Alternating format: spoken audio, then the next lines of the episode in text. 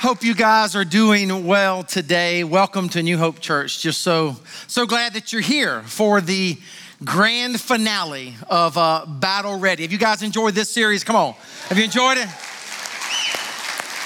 Next Sunday, there will be the entire sermon series packets in all of the resource centers at all of the campuses. Some of you have been asking about that. It truly will go down, I believe, in the, in the history books of New Hope as one of the best series that we have ever done. And I don't say that because I've taught it, because I haven't taught all of it. I say that because God's word is unbelievable when we gird ourselves with the armor of God. Amen? Hey, I'll keep that going. Welcome all the campuses. Come on, welcome them. Hey, we love you guys. And when we do that, I'm trusting that all the other campuses are clapping too because they're welcoming everybody else in the movement. If you're a guest, we are one church, many locations, and uh, we are just so thankful for what God is doing in us and through us and among us. Amen. Hey, Merry Christmas. Um, at all of the campuses, this is a tradition that goes back 15 years. We're 15 years uh, old as a church. We're getting ready to be 16. Um, since day one, every Christmas, since we've had this church, we have uh, put out a Christmas picture from my family to yours, and uh, they are at every campus location. It's our way of saying we love you and Merry Christmas, and uh, just encourage you to pick up one on your way out, one per family, and uh, we just want you to know that we love you. On behalf of Amy Lynn and myself and the kids, we love you. Merry Christmas, and you can grab one of those if you would like. Hey, take out your teaching notes. Take out your teaching notes. And um, you already know that our Christmas series is beginning next week. Uh, a week from today, we are getting into the Christmas series titled Christmas for You. So invite your friends and uh, just know that that is coming and it's going to go next week. Then it will go Christmas weekend and then it will go uh, the last Sunday of the year. December 31st, we're going to have Holy Communion. Um, but that is our Christmas series. And I just want to say, because all of the campuses, I think, except one, all of the campuses are having Christmas Eve services on Friday. And if there is any way possible you can come to one of or the Friday service at any of the campuses, we would be most appreciative. That would free up some seats for those who want to come on Sunday afternoon, Christmas Eve. So do that if you can. Who's ready for the word of the Lord? Amen. Amen. Who's ready for the word of the Lord? Amen. Amen. Hey, open up your Bibles, Ephesians 6, one more time. Last Sunday, battle ready. Here we go. Therefore, everybody say, therefore, therefore, put on the full armor of God so that when the day of evil comes, you may be able to what, church? And after you have done everything to stand, stand firm then. With the belt of truth buckled around your waist, with the breastplate of righteousness in place, and with your feet fitted with the readiness that comes from the gospel of peace. In addition to all of this, take up the shield of faith with which you can extinguish all the flaming arrows of the evil one. Take the helmet of salvation and the sword of the Spirit, which is the Word of God. Praise God. And as you've been learning each week, hopefully, as I mentioned, every single piece of the armor from the belt of truth to the breastplate of righteousness to the feet fitted with the gospel of peace to the helmet of salvation to the shield to the sword of the spirit which is the word of god hopefully now you have a better understanding of what it means to gird yourself up and be ready for the battle. Now i want you to leapfrog over to Mark chapter 6. So you got your Bibles open to Ephesians 6. You can mark that if you would like. Turn over to Mark chapter 6. And I want to talk to you about a passage that I believe will enable us to kind of see in a different way this whole notion of standing firm. And I'm going to ask you to do what I love to ask you to do. I'm going to ask you to stand in honor of God's word, this last passage that we're going to read today. This is Jesus on the Sea of Galilee with his disciples. Verse 45. Immediately, Jesus made his disciples get into the boat and go on ahead of him to Bethsaida while he dismissed the crowd. After leaving them, he went up on the mountainside to do what, church? To pray. I've been telling you, that's the seventh piece of armor. Keep praying at 114, long after this series is done. Keep praying. Verse 47. Later that night, the boat was in the middle of the lake, and he was alone on the land he saw the disciples straining at the oars because the wind was against them. Shortly before dawn, he went out to them walking on the lake. He was about to pass by them, but when they saw him walking on the lake, they thought he was a ghost. They cried out because they all saw him and were what? Terrified. Immediately he spoke to them and said, Take courage. Now, if you got your Bibles, you know, some translations will say, Be of good cheer. So they're in the storm. Jesus is walking on the water. He shows up. They think he's a ghost, and he says, Hey, be of good cheer. Gotta love Jesus, man. Take courage, it is I, don't be afraid. Then, circle the word then if you can stand and write at the same time or, or when you sit down. Then, then, you know, if you can walk and chew bubblegum at the same time. You know what I'm saying? Then he climbed into the boat with them, and the wind died down. They were completely amazed. For they had not understood about the loaves, their hearts were, their hearts were what? Hardened. When, I had you circle then, now circle when, or when you sit down, then and when. When they had crossed over, they landed at Gennesaret and anchored there. As soon as they got out of the boat, people recognized Jesus.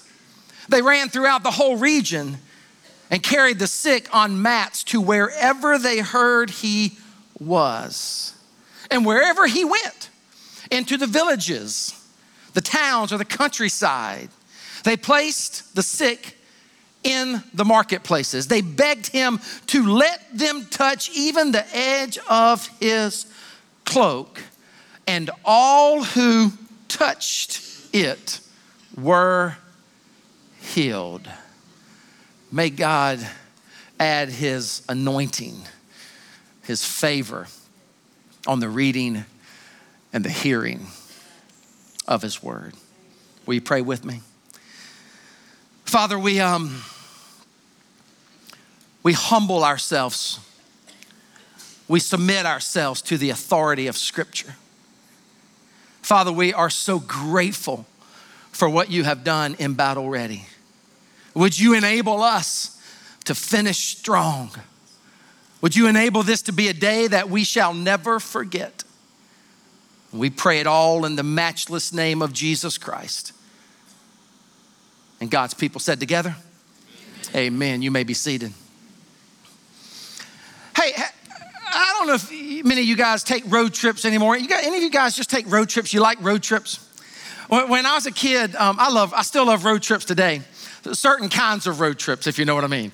When I was a kid, uh, we used to always take one road trip. It was one road trip. It was from Sumter, South Carolina to Charleston, South Carolina. I was born and raised in Sumter, but my family, the Kelly family, was originally from Charleston, South Carolina. And so we, we went a lot. I mean, we would get up on Saturdays. We, we weren't church, you know that. So we would get up and we would jump into the Monte Carlo. Glory to God.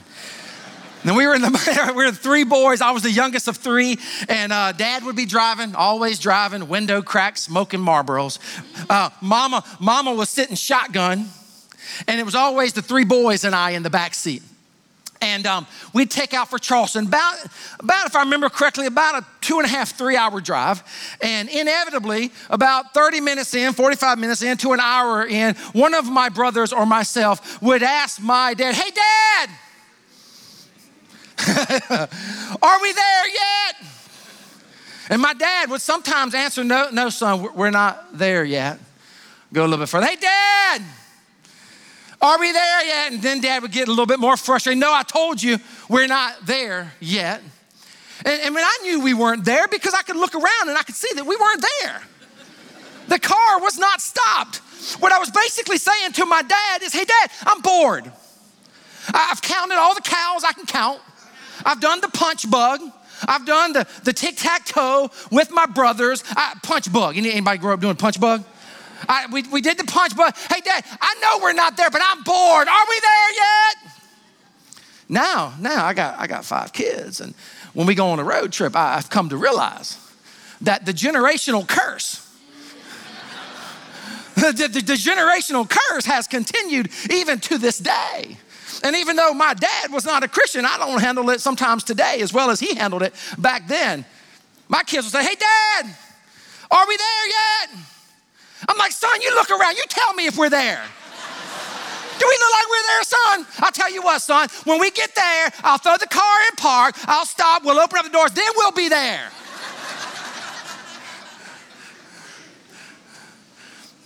hey, Dad, are we there yet? I'm telling you, I'm telling you, as we wrap up this series, the Holy Spirit has impressed upon me that there is something about, it. everybody say, What's up, Maximus? There's something about, there's something about this, this idea of being battle ready and yet realizing that there are times when we just can't take the offensive. And I've been talking to you a lot about that now for six weeks. We can't take the offensive. I want to call us to take the offensive. No neutral, no turning back, no going back. We are offensive people of God. Amen. But what I want to acknowledge today is that there are some of us here today, and Lord knows I have been there. There are some of us who are here today when we can't even think about taking the offensive.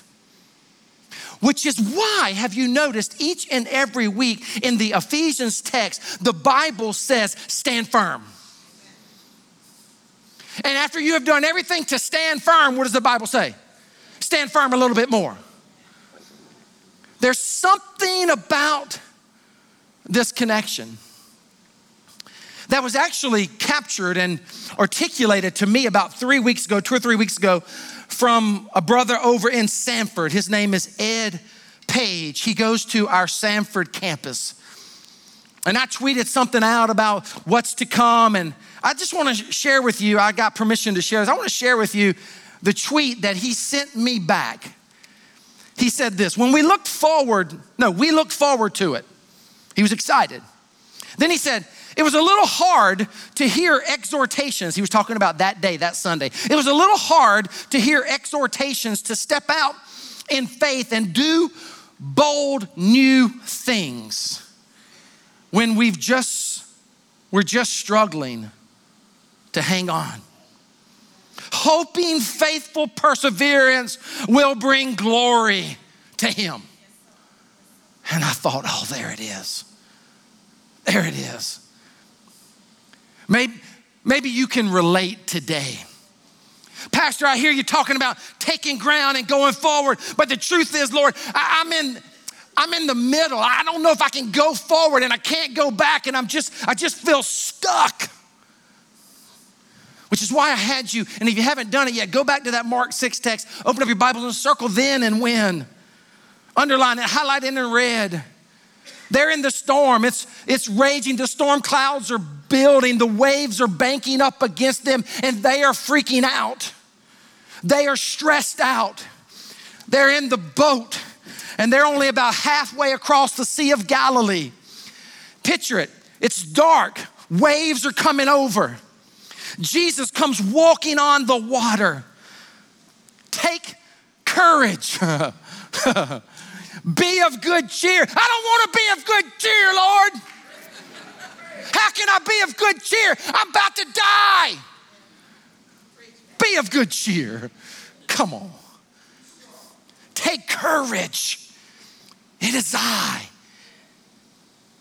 Jesus calms the storm. I'm telling you, there's something about this idea of being battle ready with the full recognition that there are times in life when all you can do is stand firm, stand strong in the midst of the chaos. When the waves are coming at you and the storms are everywhere, you stand firm. And yet, even as we hear that, right? Some of us are here and it might not help that much. I think of the Bible verse, you know it, right? Hope deferred. Hope what? Makes the heart what? Okay, Lord, take courage. I hear you. But the Bible also says hope deferred makes the heart sick. And Lord, Pastor, I, I just got a sick heart. I don't know if I can move forward. And part of our problem, part of our problem is that we want God to tell us when we're going to be able to move forward. What, what I'm talking to you about today is the meantime. Is the what? Well, what do you what do you do in the meantime? I want to give credit to a pastor by the name of Jeff Manion. He wrote a book. If you haven't read it, oh my Lord, go buy it. If this is resonating with you today, go buy it and read it. It's called The Land Between. The Land Between, Pastor Jeff Manion. Book changed my life.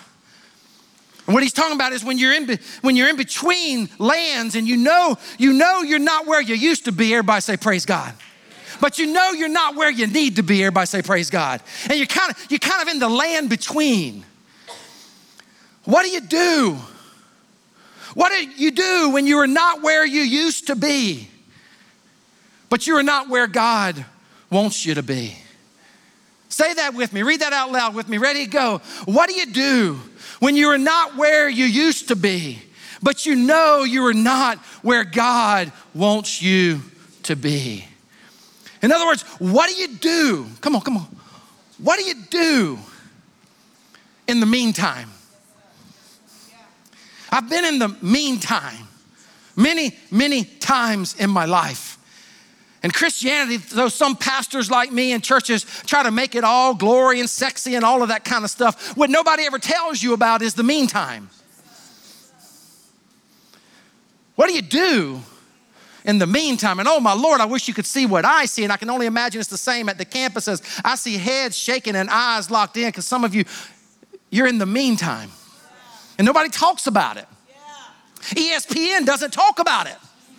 We live in a highlights culture. Everybody's seeing everybody else's highlights.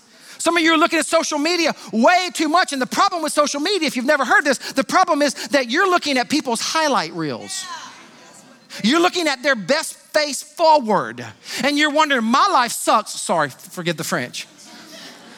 My life sucks, and their life is wonderful. Come on, come on, come on. No, no, no. You're looking at the highlight reel of their life. Nobody ever talks to us about the highlight or the meantime. Everybody talks to us about the highlights. Paul, think about Paul, remember? I told you from day one, Paul was chained on house arrest, basically in prison. I don't know if you've, uh, if you've put this together so far, but, but Paul was in the meantime when he wrote this letter the disciples. Jesus said, Hey, go on ahead. Jesus knew the storm was coming. Go on ahead to the other side. Hey, while you do that, I'm gonna go over here and pray. He sends them across. They're in the land between. They're, they're in the meantime. The disciples were in the meantime. Paul was in the meantime. Hey, have you ever thought about this? Jesus we read the Bible and we see that we hear about Jesus a little bit when he was a child, but then from age 12 to 30, Jesus goes off the grid. Where was Jesus? I'll tell you where he was. I'll tell you where he was. He was in the meantime. Nobody talks to us about the meantime. But you will never understand this notion of standing firm. I mean, holding to your post unless you learn to understand the meantime few things I would just want to point out to you about the meantime. If you're taking notes, write this down, put them in your Bible. It might be on your teaching notes. It is impossible. If you're here in the meantime, it is impossible for us to get ourselves to the other side. Did you hear me? I didn't say it is impossible to get to the other side. I said it is impossible for us to get ourselves to the other side. Some of you are in the meantime and you're trying to go it alone. You'll never get to where you feel God is calling you to be. You know you're not where you used to be. You know you're not where you need to be. You're in the land between. And I stopped by this morning to let you know you'll never get to where you feel God calling you to be on your own. Scholars say it was about a eight mile trek across the Sea of Galilee. They're only halfway across. God never said that the journey would be easy, church. But He did say that He would be with us. And He did say that He would help us get to where He was calling us to be. What if we were a church? What if we were a campus that just started getting honest about the meantime? What if we weren't like the church, so many churches, so many Christians? You ever get around some Christians, man, they just, everything's just too glorious, right? just too, you're like, what, what planet do you live on? Like, oh, I, don't, I don't even connect with you because I'm oh, like, hey, how you doing? How you doing? Praise God. I didn't ask you to praise God. I said, how you doing? Oh, praise God. Can I pray for you? I didn't ask you to pray for me. I, I asked you how you doing. See, the problem is, the problem is we're embarrassed about being in the meantime. What if we became a church that didn't put a mask on and dress everything up and try to make it look so sexy? What if we became a church where we actually started being honest about what God's word says and where I am in the journey? And if, if I'm in a good season, praise God, right? But if I'm not in a good season, what if we were a church where we could actually be honest about that? Hey, how you doing? Most of us ask how you doing, and the truth is, the last thing we want is somebody to stop and really tell us how to doing. I'm sorry if you don't understand quick Southern language. I sometimes realize I speak too fast. What if we actually were honest? How you doing? Well, the truth is my children are going off the rails. I might lose my job. How you doing? Well, the truth is you got time to really hear, bro, because the truth is my marriage is falling apart. I'm addicted to prescription drugs. I'm mad at God because I can't get a job. I'm mad at God because I can't find a spouse. I'm looking at naked men on the computer late at night. Or I'm looking at naked women and pornography's ripping at my soul. I'm not all right. I'm not where I thought I would be at this point in time. When I was young, I had such dreams, but they are not materializing. And I'm realizing God's timetable is not my timetable. How am I doing? I'm not doing that good. And the truth is, my heart is a little sick. What if we became that kind of community? This is why life groups are so important, by the way. This is why having authentic friends at the church is so very important. How am I doing? I'm not doing all right. Hey, what if we could just say that? If it was true. Hey, Dad, are we there yet? You'll never be able to get there alone, number one. Number two, write this down. The first step, come on, come on. The first step to getting to the other side is admitting you're not there yet. And listen to me, church, that's okay. The first step to getting to the other side is just admitting I'm not there yet. And my heart's a little sick about it. I, am in the meantime, Pastor. The first step is to quit wearing the mask, to quit being false and phony, and realizing that if you're in a tough place, it's okay. The church should be the first place we run, right? Come on when we're in a tough, tough place. If you look at, I think it's verse 52. If you look at verse 52 in Mark 6, 52, 53, you'll actually see that the Bible says that their hearts grew hardened. Their hearts grew hardened. I, I don't know what you do, like when you're around hard hearted people. I know what I think about doing when I'm around hard hearted people. Like when I'm in the boat, when I'm in the storm, when I'm in the meantime, right? And if I look around and I got hard hearted people with me, I don't know what you think about doing, but I kind of want to throw them overboard. I'm just keeping it real. Like, I don't need your hard hearted, dark hearted crassness around me. Here's an idea get out of the boat. who, who, who is this God who carries hard hearted people to the other side? Who is this God that loves and cares enough to carry hard hearted people to the other side? So, the question you would ask about this point in time in the message is the same question I asked this week How do I get to the other side? If you're here and you're in the meantime, how do you get to the other side? How do you do it? If you're in the, if you're taking ground and you're in the office and you're in a good season, fantastic. Praise God for you. There's nothing like being in the good season. Amen. There's nothing like being able to take territory. There's nothing like being able to feel like God is with you at all times and you're accomplishing every single thing you put your hand to. Been there, done that. But then there are times when you step back and it's not happening. The flow is not there. Well, how do you get from here to there? I've studied the text up and down. I've read my commentaries. I've prayed. There's only one thing.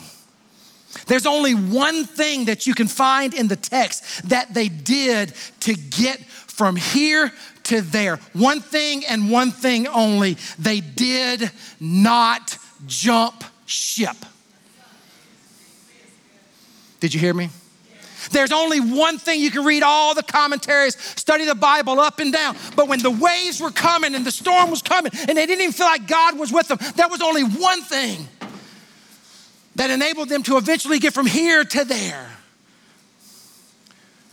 They stood firm. They stood firm and they never, ever jumped ship. They didn't bail with grit and tenacity, white knuckling the sides of the boat, they never once jumped ship. And the only way you will get from here to there is first of all realizing you'll never get there alone. Secondly, realizing that if you're in the meantime, you just need to admit it. But most importantly, come on, come—you don't jump ship you don't bail. You stay in the midst of the battle.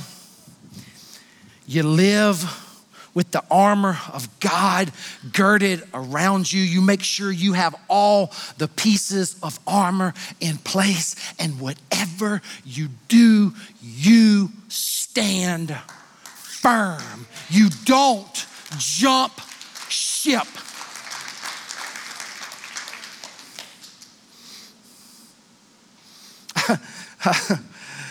it's hard, isn't it? When you, when you look at other things, right? You, you look at other people and you, you kind of have a tendency to, to see their highlight reel and you kind of have a tendency to romanticize their life over yours and, and you kind of you kind of want to jump ship. I remember when Amy Lynn and I got married, uh, it was 1990.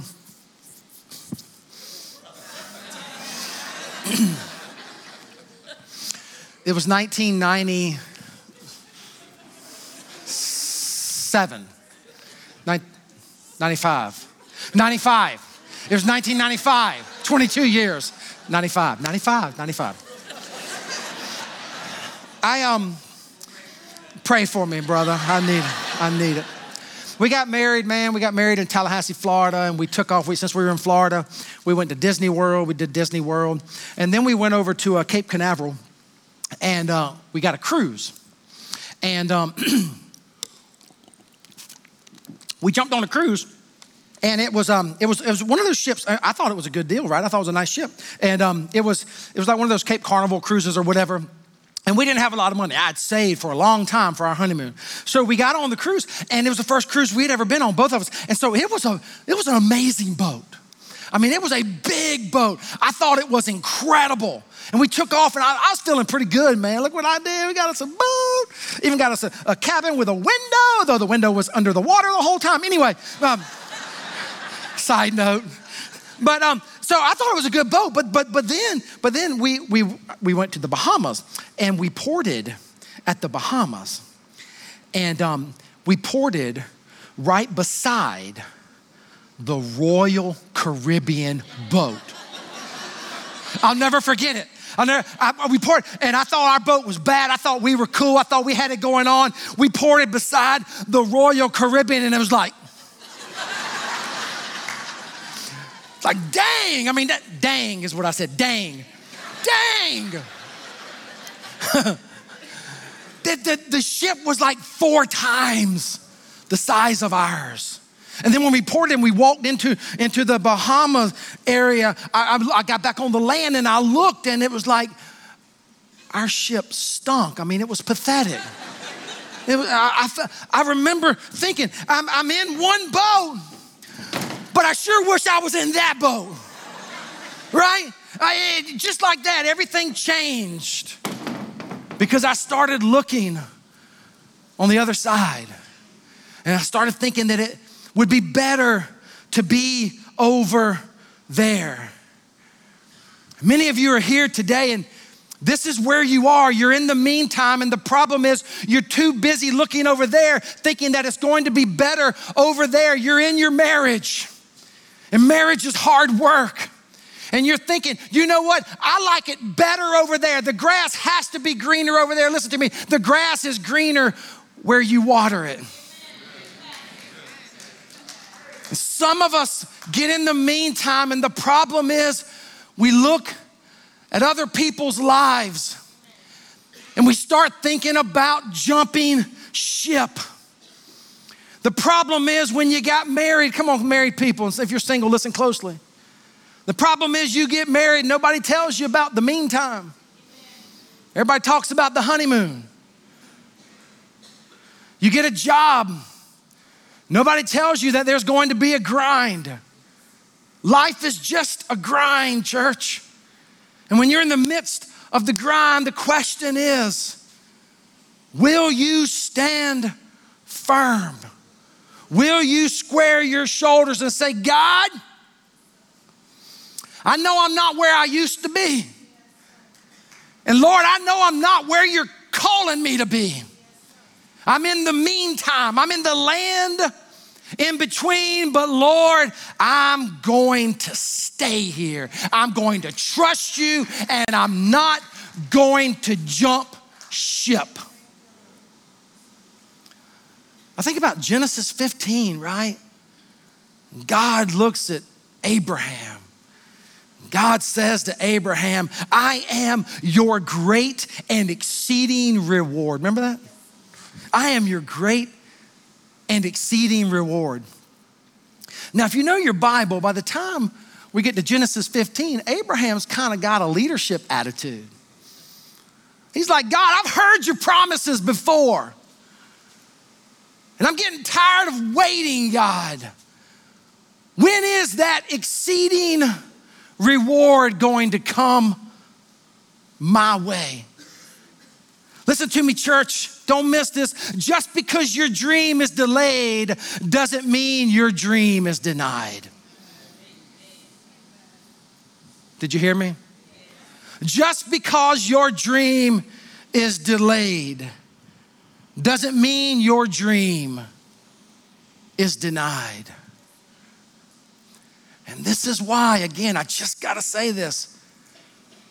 This is why life groups are so important, or serving teams, being on a serving team here at the church. Because sometimes you know what you need? Sometimes you know what I need? I just need somebody in the boat with me to say, whatever you do, whatever you do, don't jump ship.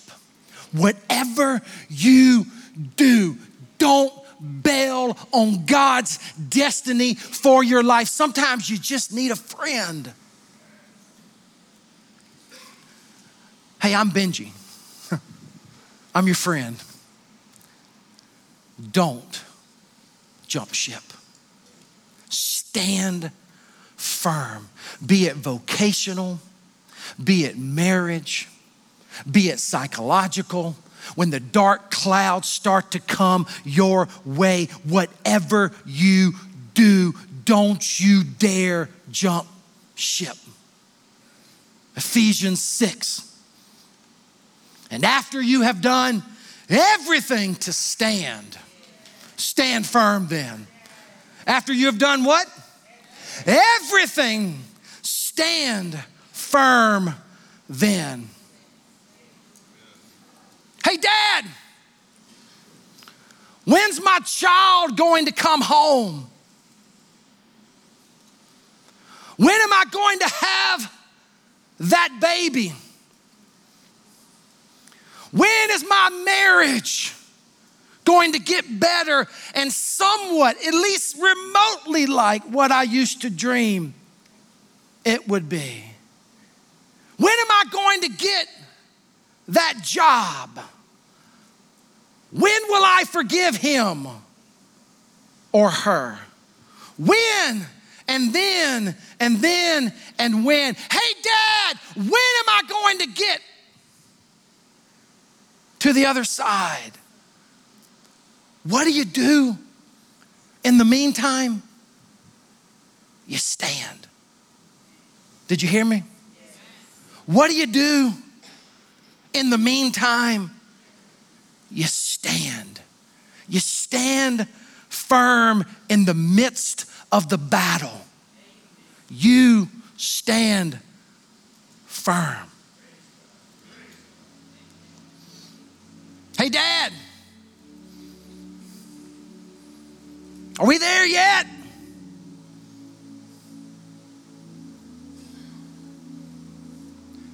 I know I'm not where I used to be, Lord, but I know I'm definitely not where you're calling me to be and go. And a heart has grown sick here because my hope is deferred. You stand firm.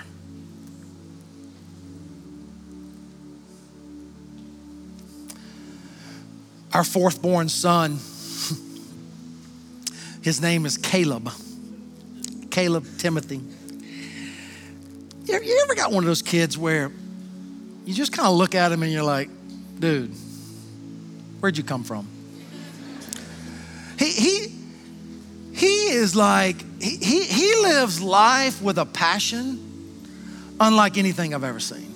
I mean, he, he I, when he was little, I used to call him pit bull because he's just he, he, he's like cut from a different cloth man. He's just he's a stocky pit bull kind of thing. Amy lynn says he's more like me than any of our other kids. Anyway um, side note.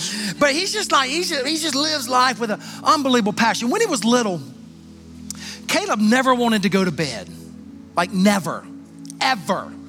I mean he could be four years old. Hey caleb it's 11 o'clock bro. Time to go to bed. I don't want to go to bed. He never wanted to go to bed we made him go to bed.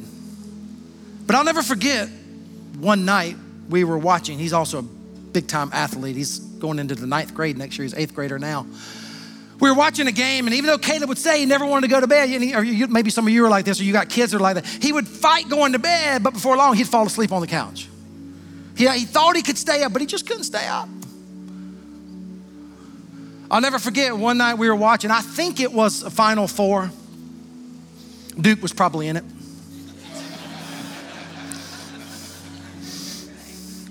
Caleb, Caleb, he fell asleep on the couch, man, like at halftime. And I, I kept watching the game. Like, I'm, I'm not moving you until the game's over. The game was over. I cut off the lights and the television. I reached over and picked up Caleb. I carried him to bed, tucked him in. The next morning, Caleb came down the stairs with his bushy head, and I think it was over a bowl of cereal. He goes, Hey, Dad, Dad. Last thing I remember, we, we were watching the basketball game. Hey, Dad, Dad, how, how did I get from the family room to my bed?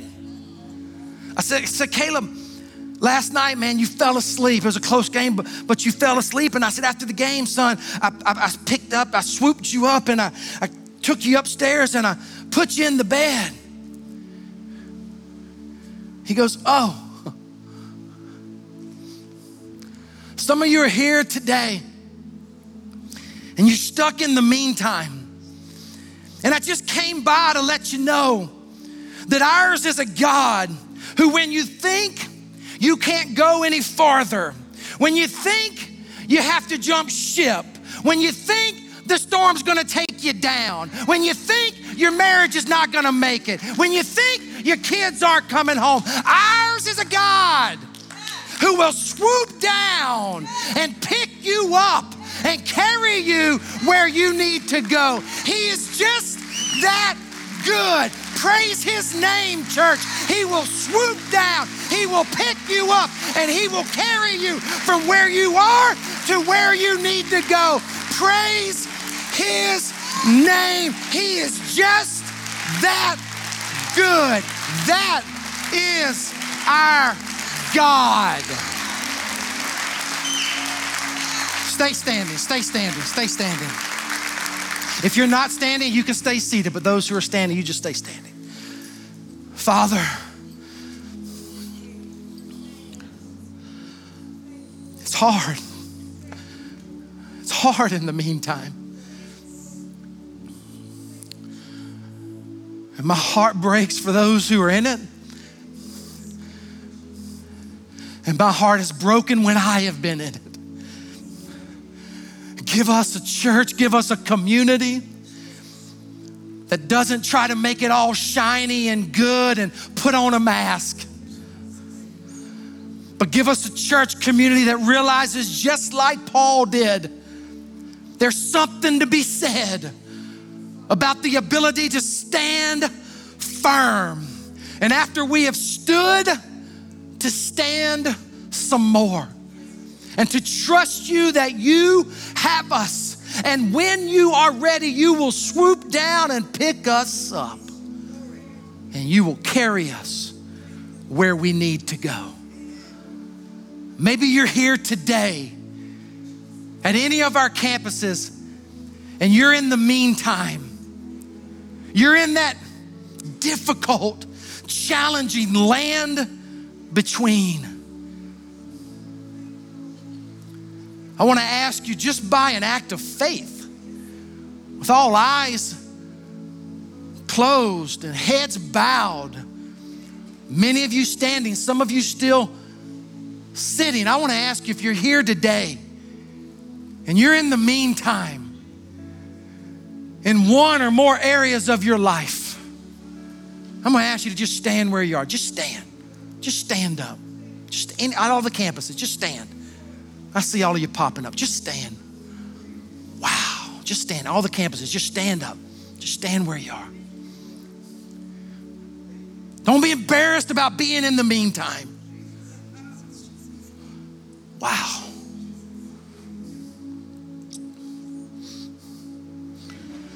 Pray with me. Say, Lord Jesus, I'm in the meantime. I'm not where I used to be. But Lord, I'm not where I need to be either. But I trust you. I stand. And after I stand, I will stand firm. And I will trust that in your timing, in your due season, you will carry me from here to there. Thank you, Lord. Thank you, Lord. Thank you, Lord. We love you, Lord. We trust you as Abba Father. Carry us, Lord. In Jesus' mighty name. Amen. Amen. And amen.